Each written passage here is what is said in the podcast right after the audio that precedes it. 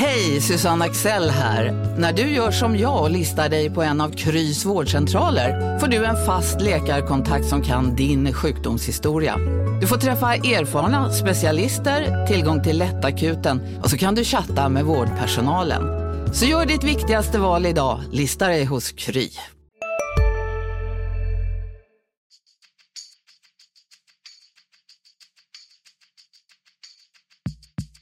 Skönt att komma ut och eh, bara lukta gräset. Så att det, är, det är fotboll för mig. Nu är jag här och jag är väldigt glad att eh, kunna spela för det laget som jag har närmast om hjärtat. Om å skape tro, om å tro på det vi gjør, jobbe videre. Og vi skal bare ut der, og så skal vi levere. Og det skal vi jo. Basta.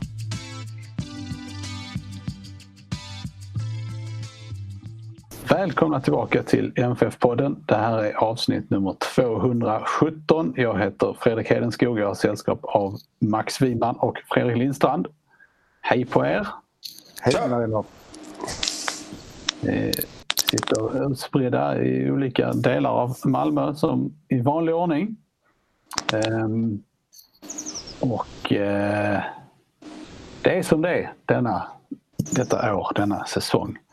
Jag vill bara från början säga också att eh, om det är så att lyssnare har synpunkter på att vi inte eh, gör podd tillräckligt ofta så får ni faktiskt leva med det.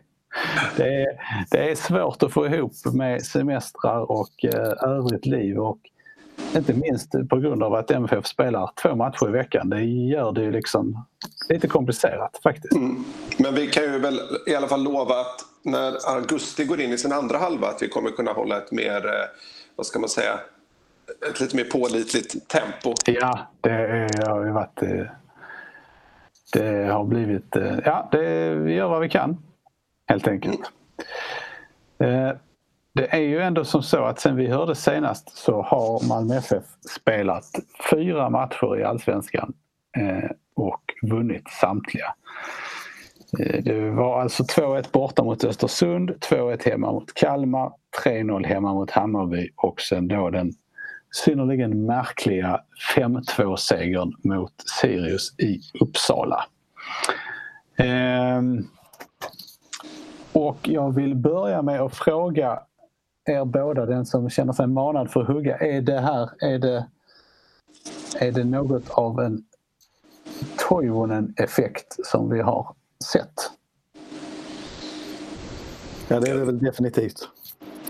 Ja, det får jag hålla med om att det är. Han är ju, synnerligen många av de här målen är han väldigt delaktig i.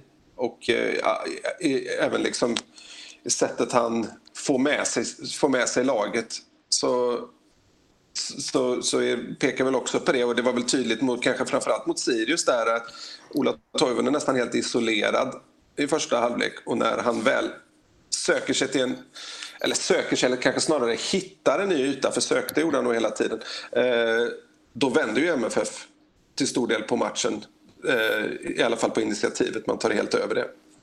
Jag tycker att eh, Ola Toivonen, som jag någonstans hade en magkänsla av mer och mer påminner om Marcus Rosenberg utan att gå för långt i jämförelsen. Alltså, eh, det lite elaka spelsättet, eh, en liten armbåge i början, en knuff, en markering. Eh, lite loj ser han ut mellan varven och så bara hugger han. När han gjorde 2-2 igår så, så såg man liksom redan innan han sköt att nu kommer det bli mål. Det, det, det finns en, en auktoritet och en självklarhet i honom som är på en nivå än de flesta, annan nivå än de flesta andra allsvenska spelare tycker jag. Han, är ju, han har ju det ambassadörslika för klubben också lite grann som han, det han har ju verkligen inte under sin första session i klubben. Och det, har, Nej, det var ju, frisyr, så, det var ju frisyren ja. Ja precis, precis. Ja, men det hänger ju såklart ihop med att man är äldre förstås. Man är ju inte samma person när man är 20 som man, man är 30 34 eller vad är han nu? 34? 34. Ja, och, eh, men, men det, om man tittar på intervjuer och så han gör under och efter matchen så är han ju väldigt så ja, frispråkig och pondus helt enkelt. Och han tar de intervjuerna liksom med samma självklarhet som, som Rosenberg gjorde. Mm. Eh, jag tycker det, det, det, känns, det känns som man kommer in i det mer och mer och mer och dessutom har han ju samma vinnarskalle. Det, det var, ju, det var ju den som på något sätt gjorde utslag till slut igår när det, mot Sirius när det såg rätt så erbarmligt ut i första halvlek. När det ändå närmade sig så, så var det ett par vinnarskallar som tände till och det har ju varit så även i tidigare matcher.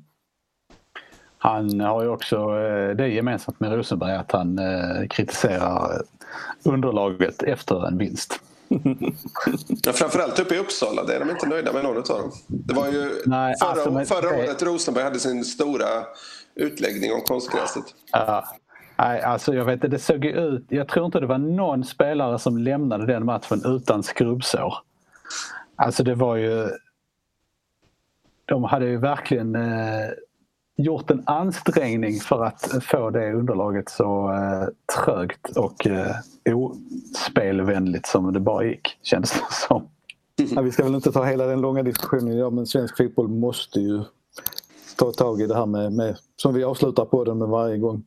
Eh, det, det, jag vet att ni såg Cecilia Musovic bilder uppe från Umeå där alltså Umeå spelar damallsvenskan och Ja. Umeå FC spelar eh, superettan med herrarna. Mm. Eh, eh, lappad Det är liksom, jag vet inte. Ja, och alla de här eh, knäskadorna som nu kommer i, i damallsvenskan framförallt är ju kan man ju tänka sig ha en del med underlaget att göra också. Ja. Och det- underlaget och så det täta matchandet och lite slappare muskler så är det lätt hänt. Ja. Det är hemskt att se. Jag tror det kommer bli en gräs, gräslig höst på konstgräs. Tyvärr. Eh, Men om vi eh, återgår till, till Malmö FF, till de här fyra insatserna. Har, Fredrik, tycker du att har det, har det liksom... Kan man se någon, någon pågående utveckling? Tycker du? Utvecklingen är väl snarare att de stjärnspelarna MFF har och då tänker jag kanske framförallt på Isak Kiese och Ola Toivonen har kommit in i laget. Det är ju utvecklingen. Den är, men jag, blev, jag blev, jag måste säga att jag blev lite överraskad över att, eh, eh, över att, eh, att, att man inte tog ett spelmässigt kliv efter matchen mot Hammarby. Man, man fick ju lite känslan när man såg den matchen att ja, nu, nu har MFF rent vad ska man säga, formations och taktiskt mässigt växlat upp. Men det visar sig att man kanske nog inte riktigt hade det ändå. För jag, av, av de här fyra matcherna så, så, så tror jag i alla fall, det är ju väldigt svårt att veta säkert där, men så känns det som att Hammarby-matchen är den man ska dra minst växlar av eftersom Hammarby var så erbarmligt dåliga. Av de, av de här fyra motstånden så är ju Hammarby det, det klart sämsta, eller snarare det laget som gör den klart sämsta matchen mot Hammarby. Ehm, Mot Malmö. Ja, precis. precis. Hammarby mötte inte sig själva. Men eh, Ja, det, är, det är frågan om det. De verkar ha ett visst motstånd eh, mot sig, från sig själva för tillfället. precis, precis. Det, ja. Ja, Jag hade också förväntat mig att det skulle ske en utveckling för att Hammarby-matchen kändes som det där klivet. Men första halvlek mot Sirius, ärligt talat, var ju... Eh, man kan berömma Sirius så mycket som helst att de ska av Christiansen och Toivonen men, men det, det var ju tyvärr genomgående väldigt dåligt. Och då var det ju däremot oerhört starkt att göra den här sporten på slutet som man faktiskt gör. Och den tyckte jag signerades väldigt starkt av Thelin, Toivonen och inte minst Jo Inge Berget som... eh, Ja, hans löpningar där längs kanten, det var ju väl, man kan väl säga så att nio av tio spelare hade sprungit ner till hörnflaggan och försökt få tiden att gå när han dundrade in och gjorde 4-2 istället. Mm. om man bortser från Hammarby-matchen och tittar på Sirius, Kalmar och Östersund eh, så är det, det är ju fortfarande match, de matcherna är ju vid liv väldigt, väldigt länge.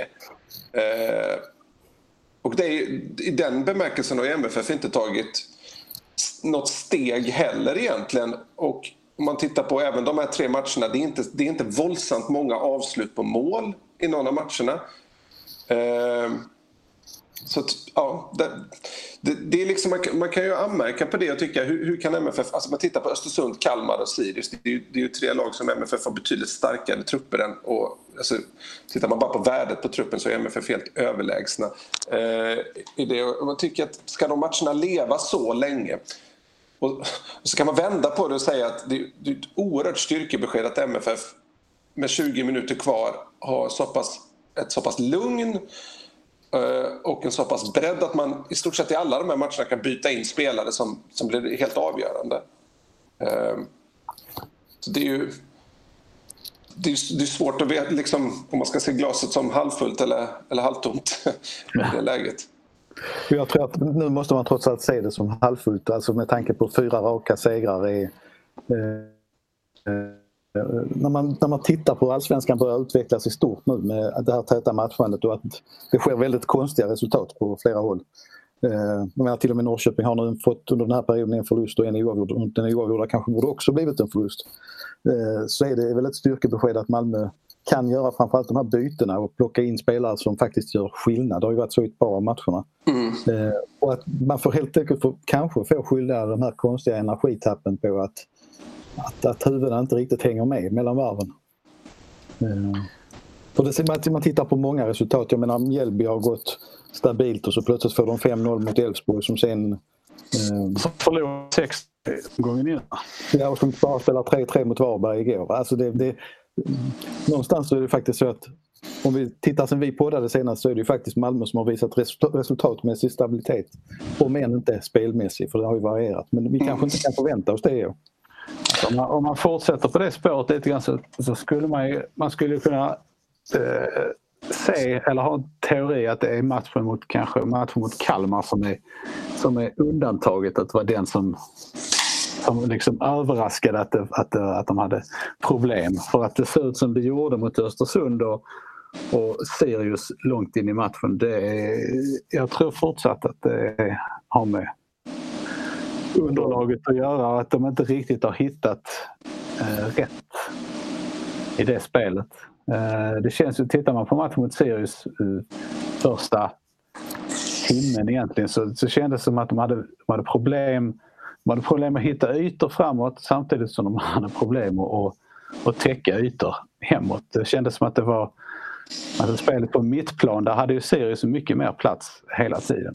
Det är, någonting, det är någonting med passningsspelet också att antingen så är det eminent och det är det oftast när det går väldigt fort. Eh, men i perioder tappar de ju passningsspelet totalt. Eh, alltså slår mycket chansbollar. Inläggen tycker jag är det värsta exemplen. Eh, men även en del djupa, lång, djupa långbollar som inte har någon adress, man bara skickar iväg dem. Men när man slår bra crossbollar då är det, funkar det. Jag tycker, jag, ja, förlåt. Ja, för känslan var hela tiden, och det är konstigt när MFF gör fem mål och Sirius två, men känslan var att det var farligare när Sirius anföll. De, de spelade rent taktiskt en bättre fotboll men hade inte tillräckligt bra spelare för att kunna ut, utföra fotbollen över 90 minuter eller kunna kombinera den med tillräckligt solitt försvarsspel. Eh, för ganska många av de här eh, eh chanserna som MFF fick eh, var ju också frukt av ett rätt skakig, en rätt skakig defensiv eh, hos hemmalaget. Visserligen är de satt under press då, men ändå. Det ett, ett annat mer tryggt lag kanske hade klarat det på ett bättre sätt. Men det, det var som att Sirius spelade lite sån där fotboll när de anfaller så som MFF väl vill spela fotboll, äh, tänker jag. Alltså, om man tittar på då Sugita, Said och Vecchia så tycker jag sättet de spelar man-man när de utmanar det såg man ju knappt, det såg man inte alls på, på MFF. Framförallt inte när de skar in från kanter och sådär och tog sig in framför mål och hotade. Den, den typen av rädare såg man inte. Det är ju den som Anders Christiansen kan stå för. Men han är ju betydligt längre bak i plan nu efter Ola Toivonas ankomst. Så det, det, det tappar MFF lite där. Men jag, jag känner att eh, alltså just i matchen mot, mot Sirius så för matchen mot Östersund, det har gått för, för många dagar sedan, jag minns inte riktigt hur, hur underlaget var där. Men alltså underlaget på studenternas, det gör ju... Alltså den omställningen blir på något sätt för stor. Mm. Jag tänker också att när man har, man har slagit lite, försökt slå lite vettiga passningar ett tag och det, bollen liksom bara fastnar i plasten. Så, så tröttnar man på det och, förs och försöker någonting annat.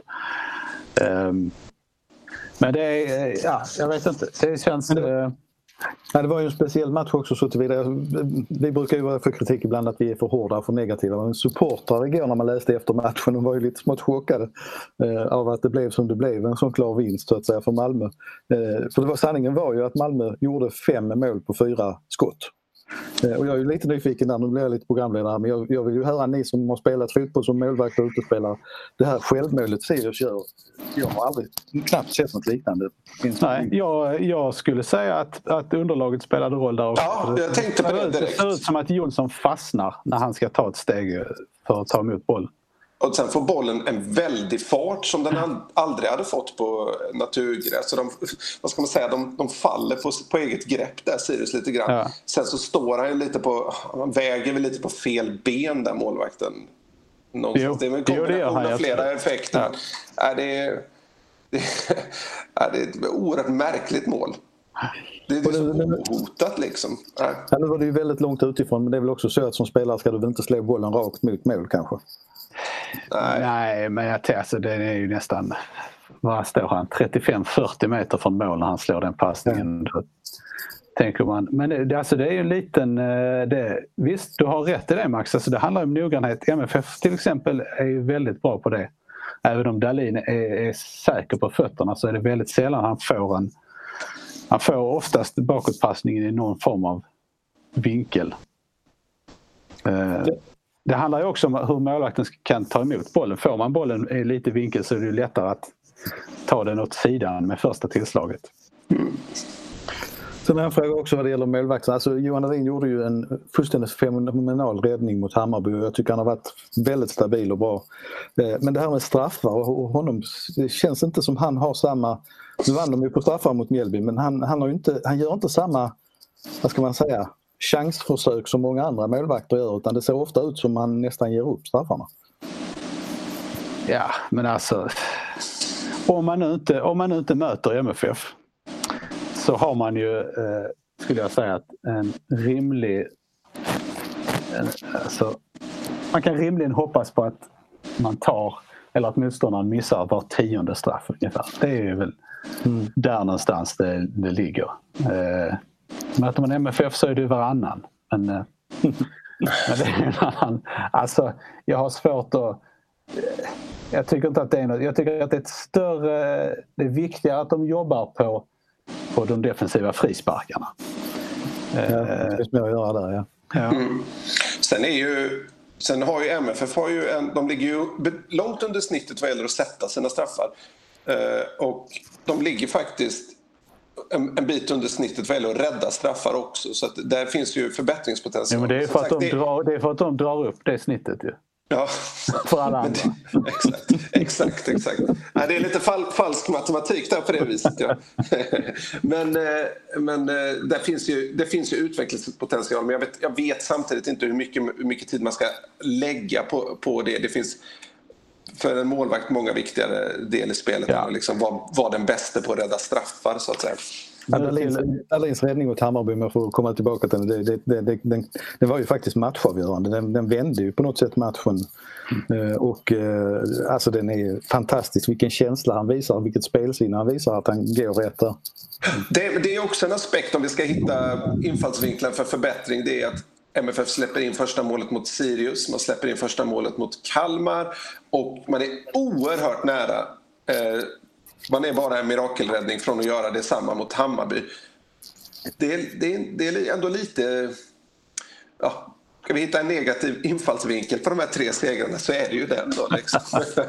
Nej, men eh, det, där finns ju också förbättringspotential. Det är svårt i längden att vända matcher. Det är ett, styrke, det är ett styrkebesked att kunna göra det men det är också ganska jobbigt att göra det. Eh, men det är ju också... Eh, när du nu säger det Fredrik så är det ju, vilket du var inne på för några minuter sedan också, det ju, har ju blivit väldigt tydligt i de här matcherna att MFF, förmodligen mer än något annat lag i Allsvenskan, är, är, är rustat att kunna göra eller kunna vända matcher, inte minst med hjälp av byten. Eh, mm.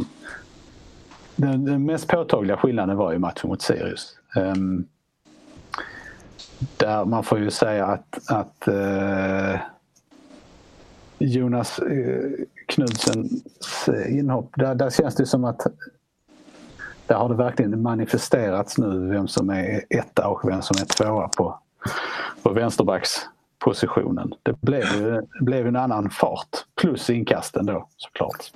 Jag skulle vilja se en annan variant där för jag tycker, det, det, det är lätt att kritisera honom för hårt, men jag tycker att Erik Larsson har det jobbigt eh, igen.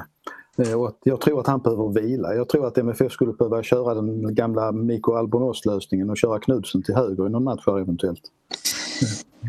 Eh, för att då får, Då kan du använda de långa inkasten också fortfarande. Men, men det är lite synd om Larsson för jag tycker att han har så mycket i sig. Mm. Men han, det känns som han på huvudet lite. Fastnade du lite där Max? Jag vet inte om ni hörde mig hela Nej, vägen. Nej, vi tappade slutet av ditt resonemang om Erik Larsson. Ja, nej, att det, jag tycker det, han har så mycket i sig men det är synd om killen för att han, eh, det känns som att han behöver vila skallen lite grann. Det, har, eh, ehm, eh, alltså det är inte bra att spela så mycket matcher och springa så mycket som han gör för att till slut så, så blir det lite slarvigt och lite hafsigt och lite tveksamt kanske. Och, eh, jag, jag, tror att Jonas Knutsen, du skulle kunna utnyttja hans långa inkast om han spelar högerback ett par matcher. Jag tycker det kunde vara värt att testa om man inte vågar köra Linus Borgström som jag gärna hade sett. Men eftersom vi inte har sett träningar så vet jag inte alls hur hans status är. Jag tänker kanske att formationen och spelsättet, eller förlåt, principerna eh, gör det ju lite svårare att använda en felfotad ytterback så att säga eh, jämfört med eh, hur det var på Albornoz tiden. Eller? Ja, det är möjligt. Jag tror ändå man skulle behöva våga göra någonting där. Nu är det så tätt och man har inte råd att tappa någonting heller. Men jag skulle vilja se ett, ett test. Jag tycker att det om det är någon position, eller vad ska man säga, position det, det har ju visat sig ganska tydligt att eh, MFFs styrka är, är de centrala uppspelsvägarna tycker jag på många sätt. Eller, eller, centralt är man väldigt, väldigt stark. Det är oftast där man, man kan hota då liksom. Och, eh, jag tycker att ytterbackspelet, där, där finns väldigt stor utvecklingspotential och jag tycker att alltså rent löpmässigt så är MFF med där men jag, jag, tycker bollskickligheten där ute behöver bli större om man ska, nå, om, om man ska spela det systemet MFF har. Där ytterbackarna trots allt ska komma upp väldigt mycket och, och liksom och överbelasta på kanterna och sådär och, och komma hela vägen upp i anfallet många gånger. De måste då måste spelskickligheten bli större. Det slås bort lite för mycket bollar från de positionerna tycker jag. Det är, lite, det är mycket att man kommer upp och så slår man lite ett inlägg som kanske är liksom... Ja, ofta finns det någon där inne som kan göra någonting av det men det, jag vet inte, det känns... För, för att skapa så här... Jag vet inte, det känns, känns, känns sällan som att man spelar över motståndet från dem. Och jag vet inte om...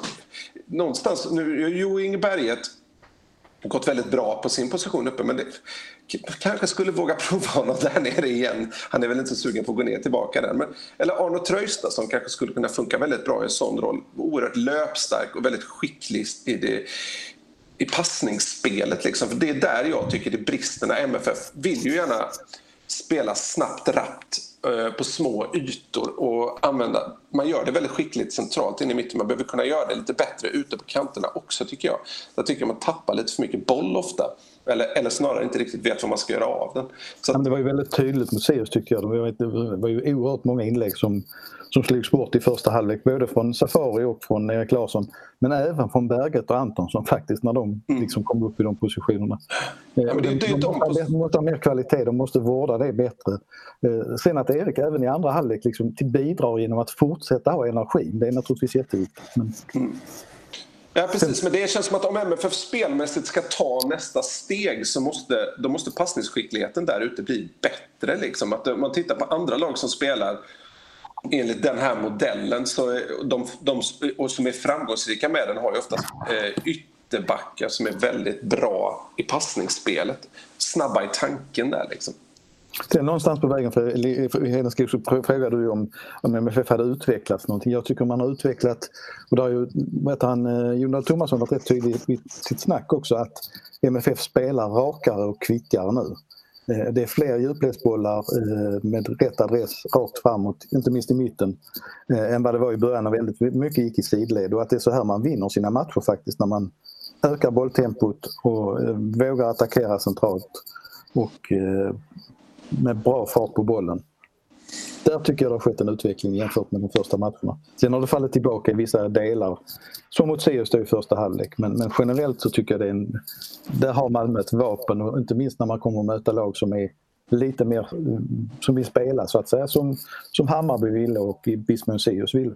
Det är ju ändå så, trots fyra raka segrar så är det ju inte liksom bara det är inte helt molnfritt på himlen. Um, Johan Dahlin uh, blev ju hårt lindad efter matchen mot Sirius. Jag vet inte hur tolkar du Max dem? hur tolkar du det? Nej men någonstans, det, det påstås ju, men det tror jag kan vara, vara, vara ett missförstånd, att han gick av tidigt och att Dplays kommentatorer kom, pratade om det. Han går av uppvärmningen ganska tidigt så det behöver inte betyda något i sig själv. Men han har väl haft eh, någon gång tidigare lite känning i lår och det var ju uppenbart att det var låret denna gången. Eh, om det sen bara var kramp och inte någon bristning så kan det väl tyda på, annars hade han knappast kunnat spela färdigt. Nej, han eh, tog, ju, han tog ju någon eh, inspark efter det. Ja, men det, det, är klart att det är ett oroande läge det här. Eh. Har du också valt att bli egen? Då är det viktigt att skaffa en bra företagsförsäkring. Hos oss är alla småföretag stora och inga frågor för små. Swedeas företagsförsäkring är anpassad för mindre företag och täcker även sånt som din hemförsäkring inte täcker. Gå in på swedea.se företag och jämför själv. Hej, Synoptik här. Hos oss får du hjälp med att ta hand om din ögonhälsa. Med vår synundersökning kan vi upptäcka både synförändringar och tecken på vanliga ögonsjukdomar. Boka tid på synoptik.se.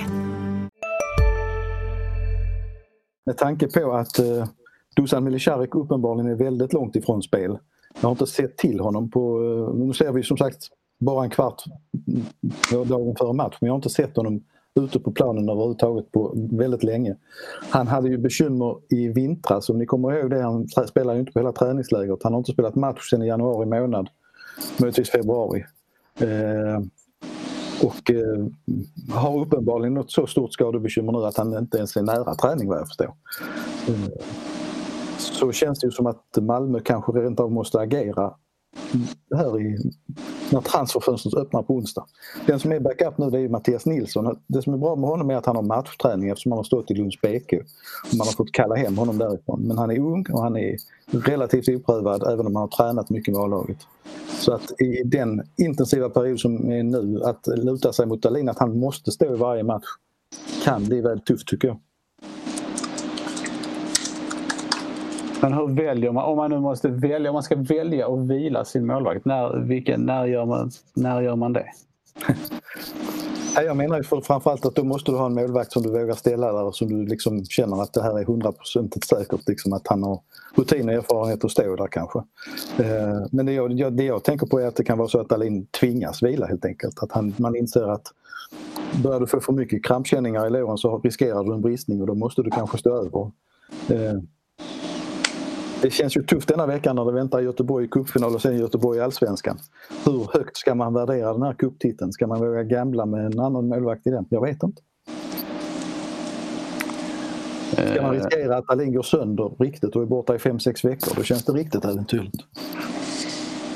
Jag tänker vi, kan, vi ska återkomma till, till eh, cupmatchen och för all den allsvenska matchen mot Göteborg strax. Eh, men när vi ändå är inne på skadediskussionen så tänkte jag höra ehm, om Fouad Bachirou. Ja, det är samma sak. nu. Malmö säger ju ingenting utåt om skador. Eh, men Jon Dahl Tomasson försade sig i någon mån eftersom han eh, inför matchen sa att Arne Traustason är ganska nära spel. Han har tränat för fullt sedan i måndags. Men Batshiro och Lasse Nilsson är betydligt längre ifrån. Och det innebär också att Batshirous skadekänning är allvarligare än vad man påstod inför Kalmar-matchen. Eller förlåt, Hammarby-matchen. Eh, han var inte aktuell överhuvudtaget för spel. Han var dock ute på planen tillsammans med Lasse Nilsson. Men vad han gjorde såg vi inte eftersom det, de kom ut precis innan träningen så att säga stängdes för oss. Så att, eh, och det är ju lite oroande med tanke på, vad det gäller Batshiro också, med tanke på att Bonke Innocent gjorde en fantastisk match mot Hammarby men en inte alls lika fantastisk match om vi uttrycker det som mot Sirius. Det är klart att Bachirou är en viktig kugge i Malmös maskineri. Ja, alltså, han lyfts ju till skyarna efter Hammarby-matchen närmast. Jag tycker, jag tycker egentligen inte att han får... Han, han har ingen motståndare i Hammarbys match. Alltså, ska, han gör ju en jättebra match men alltså, vem, vem, vem, tar, vem ger honom en kamp i den matchen? In, Darjan Bojanic är ju närmast rädd. Uh, så ja, det, MFF det är också en utveck, kan utveckla. Jag tycker fortfarande man ska våga spela spela Rakip där istället. Jag, jag, tror, jag, jag, tror att det kan, jag tror att det kan funka. Det kändes ju lite... Det... Ska vi ta en till som är skador, förlåt, ja. jag inte tappa ja. Så är ryktet, eller uppgifter får jag väl uttrycka det som snarare, det är att Rasmus Bengtsson eh, själv eh, liksom hade cupfinalen som något sorts drömmål men dit når han ju inte. Men, men eh, han är väl på gång i alla fall så att eh, kanske om några veckor, ett par veckor så kanske han finns med i bilden. Eh, och det kan ju behövas avlastning inte minst för Anel Ahmedhodzic då som spelar i princip varenda minut. Eh, ja, med tanke på Bachirou så är det ju kanske också så att eh, Lewicki behövs även på, på mittfältet. Var det någon som tyckte han skulle stå i mål om inte Dahlin kunde spela? eh, Lewicki är ju förresten en ytterbackslösning också. Ja. Han, ja, så, kanske inte på topp men annars så kan han ju spela lite vad som helst. Men jag tänkte på mittfältsmässigt så kändes det som att det fanns ett litet bekymmer mot, mot Sirius, båda Sirius mål. Först straffsituationen där, eh, vad heter han, Jamie Roche, det är så han heter. Kom in och, och eh, blev bryskt. En ganska solklar straff måste jag säga, tyckte jag att det var. Eh, omkullknuffad av, eh, av Innocent i straffmålet. Eh, och sen då eh, Stefano Vecchias 2-1 mål. Det, båda de är ju passningar eller bollar som, som släpps bakåt på en inlöpande eh, mittfältare som tar sig in i straffområdet där MFF inte är, har, en, har en människa i närheten. Eh, ganska mycket folk runt omkring men ingen som liksom plockar upp som plockade upp de löpningarna. Mm. Möjligt att det är där både Oscar eller Bachirou saknas. Kanske de. Ja men det är lite det man känner. Alltså där är flera, eh, som sagt många i närheten men ingen som riktigt tar på sig ansvaret för att, att göra det sista i de lägena. Så var det med det. Jag hörde rykten att du tyckte straffen var solklar. Jag tycker den kan diskuteras men framförallt tycker jag man måste jämföra det med när Thelin blir omkullknuffad i straffområdet. Och att jag tycker man börjar se en liten tendens att även domarna börjar bli lite slitna. Kristoffer Karlsson har jag sett döma väldigt mycket i år och jag tycker han har gjort det bra men igår tyckte jag det var lite, lite svajigare insats faktiskt. Det var, ja, jag kan hålla med om att, att Thelin, eh, det hade inte varit fel att blåsa straff där. Um, ja, det blir en konstig situation efteråt också där det blir lite ja. ruff och Thelin tydligt knuffas omkull utan åtgärd. Det är ju normalt sett gult eller till och med rött kort. Ja, det är ju, det, att, han, att han inte står på fötterna där Thelin, det är tidernas, äh, inte tidernas, men det är ju en rejäl filmning. Att han men han, han, ångrar, ganska... han, han ångrade sig på vägen. Ja, han ångrade sig på vägen istället. Han, han insåg att det var fånigt. Men, men det spelar liksom ingen roll ändå, du ska inte vara påknuffad på spelaren. Var, var granskar man den situationen så är det ju straff. Samtidigt så är det ju i en match 20 sådana situationer i straffområdet och Thelin eh, stöter säkert till en back på exakt liknande sätt innan. Eh, så ja. Eh, jag tror just det som jag var inne på, jag tror att domarna hade verkligen behövt VAR i år för att de kommer och, och, det kommer att bli fler och fler misstag tror jag tyvärr. Eh, och nu ska man inte fara iväg i spekulationer men skulle det komma i ett läge då publik släpps på så ökar ju trycket ytterligare på domarna. Det, det, Ja. Annars har vi varit ganska, det tycker jag har varit en trevlig effekt av, eh, av spel inför tommare läktare. Vi förstås poängterar att det är ingenting jag föredrar på något sätt men det, det har varit väldigt lite eh, samlingar kring domaren och domarkritik. Eh, spelare som rasat mot domare och så vidare. Det har varit, det har varit ganska skönt att matcherna har flutit på på det viset. Visst har det förekommit dåliga domslut men det, det, har, inte, det har inte tagit upp så enormt fokus som det har gjort förut. Nej, är, spelarna fattar också dåliga beslut ska man komma ihåg. Så att det, Däremot så, eh, jag vet inte om vi tangerar nu, vi hinner väl inte prata så mycket om det men som sagt när man pratar om det händer ju mycket konstiga saker i Allsvenskan nu. Vi har pratat runt Malmö FF att de är lite ojämna men, men det har ju skett väldigt mycket konstiga eh, två målvaktsmål på senaste tiden här. Mm. Till exempel på hörnor. Och, eh, konstiga vändningar och så vidare. Så det är klart att den här säsongen liknar ju verkligen ingen annan. Det, det är bara att inse att det... Och, och, missförstå det rätt också, det är ju lite kul det här att inte saker och ting är helt självklara heller tycker jag. Att det svänger lite grann gör ju det mer spännande egentligen. Men jag tycker att även om det, jag håller med om det, att det har varit svaj, eh, väldigt framåt, eller vad ska man säga, upp och ner fram och tillbaka. Så är ändå känslan att MFF kommer vara förbi Norrköping inom 20 omgångar och en ganska klar seriesegrare efter 30. Jag tycker ändå det, det liksom ligger där i, i bakvattnet på något sätt. att man det, det, det, det, det, MFF är så tunga och stabila. Så just det är väl egentligen MFF som, bortsett från inledningen ändå, någonstans gör vad de ska. Sen så börjar det väl utkristallisera sig att det är IFK Norrköping och Häcken som kommer vara utmanarna. Och, och kanske, det, kanske, kanske Djurgården också, om de får ordning på sin offensiv. Men det är de här fyra lagen som har skapat skapas flest chanser i serien hittills också. Jag skulle bara bra dra till Djurgården tror jag, för det är väl det laget som också kan hota därifrån. Men, eh, jag kan hålla med dig om att det finns väl mycket som talar för att Malmö drar ifrån här och det beror också delvis på att AIK och Hammarby har totalhavererat.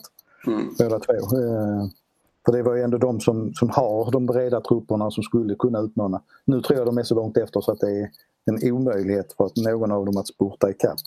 Jag skrev en artikel inför säsongen, eller tyck, med rubriken Hotet från huvudstaden. Eh, så här eh, en och en halv månad senare är det bara att konstatera att den inte har åldrats väl. det, får man, det får man erkänna. Men det säger också lite om den här säsongen. Att jag, det, det är också något stabilt. Jag är en usel tippare även denna säsong. Sen är det ju som mest intensivt nu ska man komma ihåg egentligen. Därför att i höst blir det ju ett par landslagsuppehåll så det kommer ju bli lite träningstid. Då försvinner ju spelare iväg på de uppdragen. Men, men det, kommer ju vara, det kommer inte vara två matcher i veckan hela året här. Då skulle vi vara klara i mitten av oktober och det är vi ju inte. Nej. Sen kan ju MFF få några till då med tanke på Europa. Där har vi cupfinalen också spelat in en roll. Det hade varit skönt för MFF att få stå över en omgång. Ja, med tanke på dels också att det är lite chansartat även om de möter svagare motstånd så, eh, eller svagt motstånd så eh, är det ju alltid en risk i en enkel match att gå tappa till någonting. Skulle MFF förlora cupfinalen så har man ju maximerat antalet matcher under den här perioden och inte fått ut någonting av det så att säga. Nej, precis. Men eh, jag, tror ändå, jag tror ändå inte man skulle vilja ha cupfinalen ospelad eh, som man säger. MFF får väl stå som stor favorit i den. Eh, det tycker jag. Trots historiken till trots. Ska vi ta en parentes där vad det gäller Europaspel så talar allt för att MFF kommer att vara sidat hela vägen genom kval nu också när ligorna börjar närma sig slut på alla håll och kanter. Mm. Om de naturligtvis då går vidare själv. Men de kommer att ha det i ryggen. Att... Men sidningen är alltså ingen fördel vad det gäller hemmamatch utan det lottas fritt. För det handlar ju också väldigt mycket denna sommar om att slippa konstiga resor naturligtvis. Ska vi ta ett snabbt kuppsvep? Det tycker jag nog vi ska. Läget, det är ju oklart kring MFFs skadeläge i IFK Göteborg, inte riktigt. Eh, inte riktigt lika måna om sina spelares proffskarriär, framtida utlandskarriärer och eventuella försäkringsbekymmer då eftersom de, eh, de pratar om, om, om skadeläget där, konstigt nog. Eh, Karishvili, Dagracha och eh, Abraham klev alla av derbyt där mot Häcken, 0-0 slutade. De ska vara tillbaka. Dessutom så är André Kalesir och Alexander Farnerud eh, ser ut att vara tillgängliga igen också. Så IFK Göteborg det, det pratas mycket om att de skulle vara ganska sargade inför det här eh, cupfinalen men det verkar inte så. Sen så är ju deras stora problem att de har, de, IFK har skapat ganska mycket chanser men haft väldiga problem att göra mål på slutet. De saknar ju en, en striker. Det ryktades ett tag om att eh, Jeremejeff var på gång till, eh, till dem. Eh, det är väl inte helt, de har väl inte gett upp det helt men eh, istället så landar de i det här eh, Christian Kouakou från Brage han, kom, han, är klar för, för spel i finalen men han kommer inte vara med för att de bedömer inte honom som, är fär, som färdig än. Vilket ju är lite märkligt. Då, men, Eh, de får göra som de vill. Jakob Johansson tillbaka i derbyt i alla fall. Spelade från start som mittfältare. Eh, om man tittar på de här eh, med tanke på hur säsongen eh, har sett ut så om man väger så att säga, de allsvenska insatserna eh, där ju MFF eh, har gått betydligt bättre än IFK Göteborg. Om Man väger det mot, mot MFFs eh, vad ska man säga, historiska eh, eller den väger de mot MFF-historien och det faktum att de inte har vunnit kuppen på 31 år. Eh, vem, vem behöver Alltså vem, vem tror ni liksom vill ha den här kupptiteln mest? Oj, nej, jag vet inte. Det, nej, jag vet inte. Det är väldigt det är speciellt då därför att det blir inte den kuppfesten som det normalt sett är. Nej, det hade ju varit en mäktig match alltså, med publik. Eh, ja. Det är ju den här cupfinalen man vill ha. Liksom. Men sett till hur säsongen artat sig så tycker jag att IFK Göteborg skulle behöva den mer.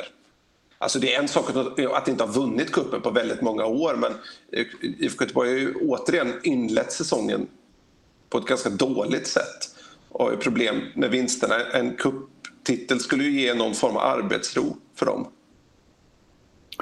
Skulle ge Göteborg arbetsro skulle den ge Malmö en skjuts riktigt skulle jag säga. Att, mm. eh, då, om du har fyra raka segrar i Allsvenskan, du har fått kontakt med Norrköping eh, och skulle liksom sudda bort det där eh, 1989-spöket eh, så är det klart att det skulle betyda mycket mentalt, skulle jag tro.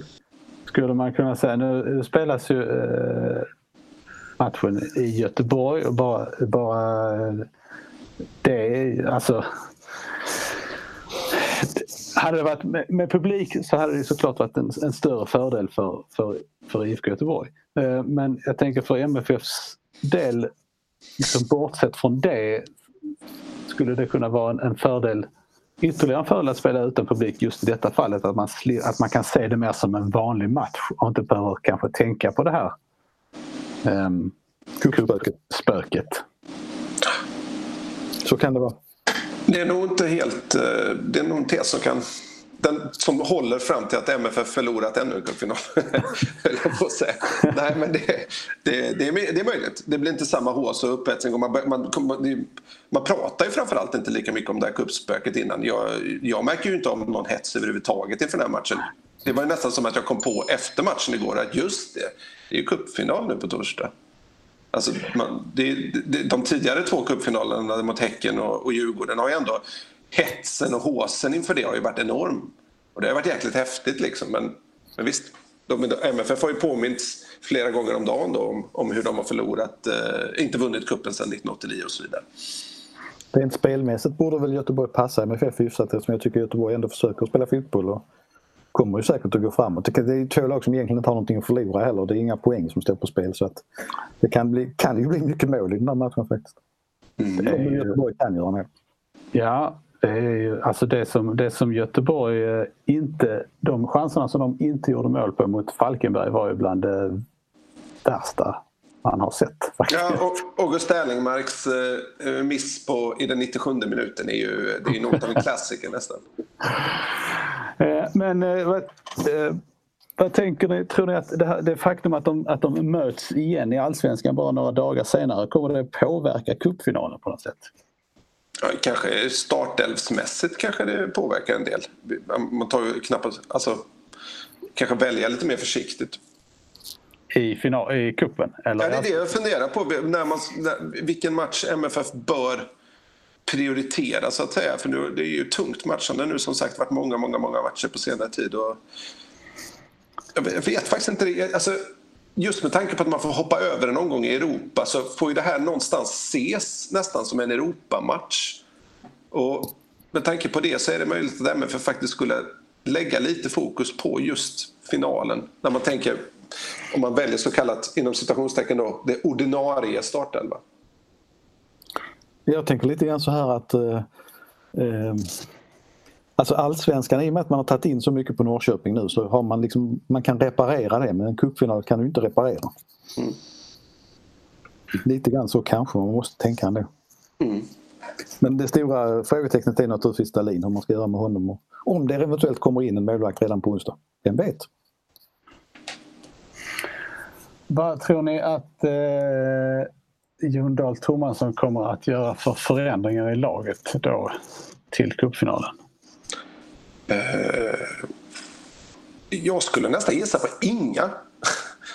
Jag tror att han kommer spela med samma lag. Det, Alltså, nej, när du tar samma lag? Jag tror, att han kommer, jag tror att han kommer det laget som han hade, hade efter 60 minuter? När Knudsen och Rex var inbytta? Exakt. Kanske inte Rakip? Nej, precis. Alltså, man byter ut vänsterkanten helt enkelt. Ja. Så, I övrigt eh, så startar man nog samma. Och det kan vara Rex, det skulle kunna vara Molins också faktiskt som får en chans. Inte, han har haft en liten förkärlek att försöka starta honom mellan varven. Rex har ju varit lite småskadad. Mm. Eh, hur som helst så är det trevligt med en cupfinal på gräs. Eh, det, ju- bara det kan ju bli något. Ehm, men vi får... Eftersom vi pratade om straffar innan så vill jag bara höra vad ni tror om detta. Eh, och du sa Fredrik att det inte är så lönt att, slita på, på straffar eh, generellt sett. Nej, inte för en målvakt i alla fall. Nej, för men tror du att det- är det här- på att skjuta lite grann. Men det är ju svårt att återskapa cupfinalspressen liksom Ja. efter en träning. Ja. Eh, Jag Men tror det- att MFF har tränat rätt mycket straffar bakom stängda dörrar och att det fanns någon sorts matematisk uträkning av de som valdes mot, mot Mjällby. Annars eh, hade aldrig Batshirou fått stiga fram. Får jag bara... Om jag fick bara ta ut fem straffskyttar så... Nu vet man ju inte vilka som är kvar på plan då efter 120 spelade minuter förstås. Men då tycker jag det känns som att Ola Toivonen, Isak Kiese trots sina missar, eh, Anders Christiansen, Sören Rex, Jonas Knutsen känns som... Och även om man ska fortsätta som Guillermo Molins, om han nu är på plan, också ingen spelare som direkt hetsar upp sig över, situationen. Jag inser att eh, alla dessa spelare i stort sett har missat straffar. Ola Toivonen har väl inte fått chansen. Men Jag hade, tagit det- bort, jag hade tagit bort Thelin. Utan att tveka måste jag säga. Men det, jag hade nog petat in Anel, Ahmed Ja. Hodzic. Ja, det är sant. Det är sant, det är sant. Jo, Han satte ju dessutom sin... eh, också. Mm. Skulle jag vilja säga. Har- Christiansen har fortfarande inte slagit någon straff va? Nej, jag tror inte det. Eh, det är lite... Lite konstigt. Ja, det är det ju. Fast det, det, kan, det tycker jag också. Men det måste ju finnas en anledning. Tänker jag. Mm. Han är nog inte så sugen. Kan vara så. Vad så. Ja. Hörni, eh, vi får väl ha som målsättning att eh, försöka ta ett nytt tag nästa vecka. Vad tror ni om det? Det låter bra. Jag undrar också slutligen när man kommer få se en effekt av den här föryngringen som MFF skulle inleda inför året. Det, alltså när vi pratar mycket startelva så... Nu fick ju Nalic hoppa in här senast. Men Pritcha är ju helt borta. Och Jag måste Sarr... ha- Pritcha måste ju handla någonting. Jag kan Ja, precis. precis. Men jag tycker inte det är underligt att, att MFF inte har lyckats slussa in någon av de yngre. Alltså, ungdomar är ju oberäkneliga, men man har ju haft en lång försäsong där till exempel först Nalic då, som är, konstigt nog betraktas som en ungdom, det är han ju egentligen inte riktigt, han borde ju ses mer som en färdigspelare. Men där man, där man satsar rätt hårt på Pritcha och han inledde säsongen också för att några omgångar senare inte var med i truppen och så spelar man med Sarr istället. Det, det, det, alltså, det kan ju hända mycket med ungdomar på väldigt kort tid och sådär men borde man inte satsat på Sarr från början då? Eller såg man inte det då? Det, det, det känns lite underligt det där att det... Eller är de, eller är de med bara för att liksom? Alltså, jag vet, det känns som att andra klubbar kan kanske erbjuda en lite tryggare miljö för att lyckas i att konkurrensen. Det finns ju ingen som har sån konkurrens som MFF förstås. Men titta på Häcken där med, med, med Wålemark som ändå... Alltså, han har ju fått ett genombrott där de senaste omgångarna. Har verkligen fått chansen och tagit den. Jag vet inte, det känns inte som att den, det, det var länge sedan man såg något sånt i, i MFF. Och det, här, det har varit ett uttalat mål den här säsongen också. Jag måste bara säga emot lite Fredrik. Eh, Anel är ju ett genombrott. Ja, Ann, eller förstås, det är lätt att, det är lätt att stirra sig blind på de offensiva krafterna. Men, Ja. men, och Alltså, haft en- mycket un, unga offensivt. Där man ändå försökt det senaste. Jag tycker, Nej, där, där, offensivt har det varit sämre. Jag tror att vi får se ett genombrott av Sarr. Eh, eh, Jag trodde nästan han skulle komma in igår också faktiskt tidigare. Men, men eh, det kommer nog att komma där. Mm. Ja, men det, är för att det, alltså det, det är väl liksom inte så, egentligen ingen, ingen kritik mot någon. Det är bara en, bara en, liksom en spaning. Liksom, att vi har fortfarande inte fått det riktigt stora genombrottet. Man skulle vilja se Sarr från start snart. Kanske i något av de här två mötena med IFK Göteborg. Ja, eller om man tittar framåt ju- nästa, nästa vecka. Om man ska, jag, jag tjuvkikade i kalendern för jag har inte allt i huvudet. Mm. Nästa vecka möter Malmö HIF hemma och Falkenberg borta. Mm. Ja, men precis, det kan de den här veckan så finns det ju lite lägen kanske. Alltså det är ju lite så, det, tycker jag, att det, det är ju lätt att det prata eh, stora ord om, om ungdomssatsning och att eh, vi ska ge talangerna chansen. Men får man då en sån säsongsinledning som MFF hade där man börjar halka efter och resultaten går emot, då är man ju plötsligt mycket mindre benägen att, att göra den satsningen. Ja, men det var samma sak 2018 eh, också. Det skulle också satsas på ungdomarna. Ja. Eh, så det är nå någonting som skaver där lite grann som inte riktigt, riktigt stämmer.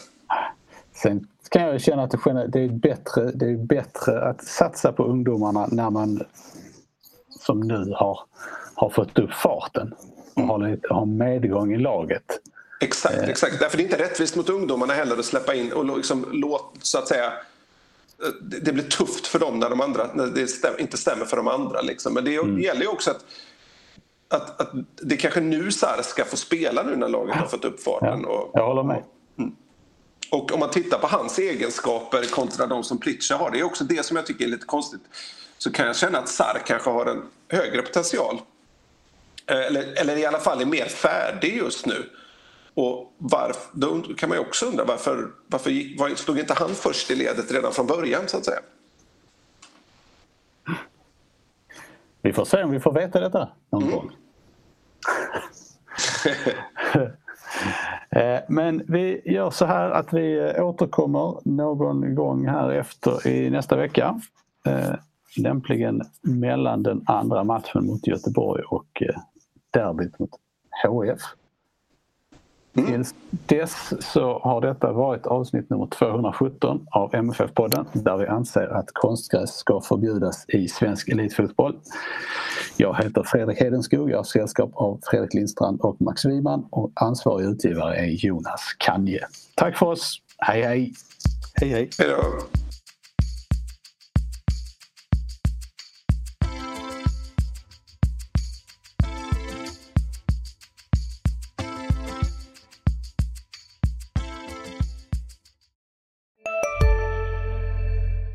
Välkommen till Maccafé på utvalda McDonalds restauranger med Baristakaffe till rimligt pris. Vad sägs om en latte eller cappuccino för bara 35 kronor? Alltid gjorda av våra utbildade baristor. Ska några små tassar flytta in hos dig? Hos Trygg Hansa får din valp eller kattunge 25% rabatt på försäkringen första året. Läs mer och teckna djurförsäkringen på trygghansa.se.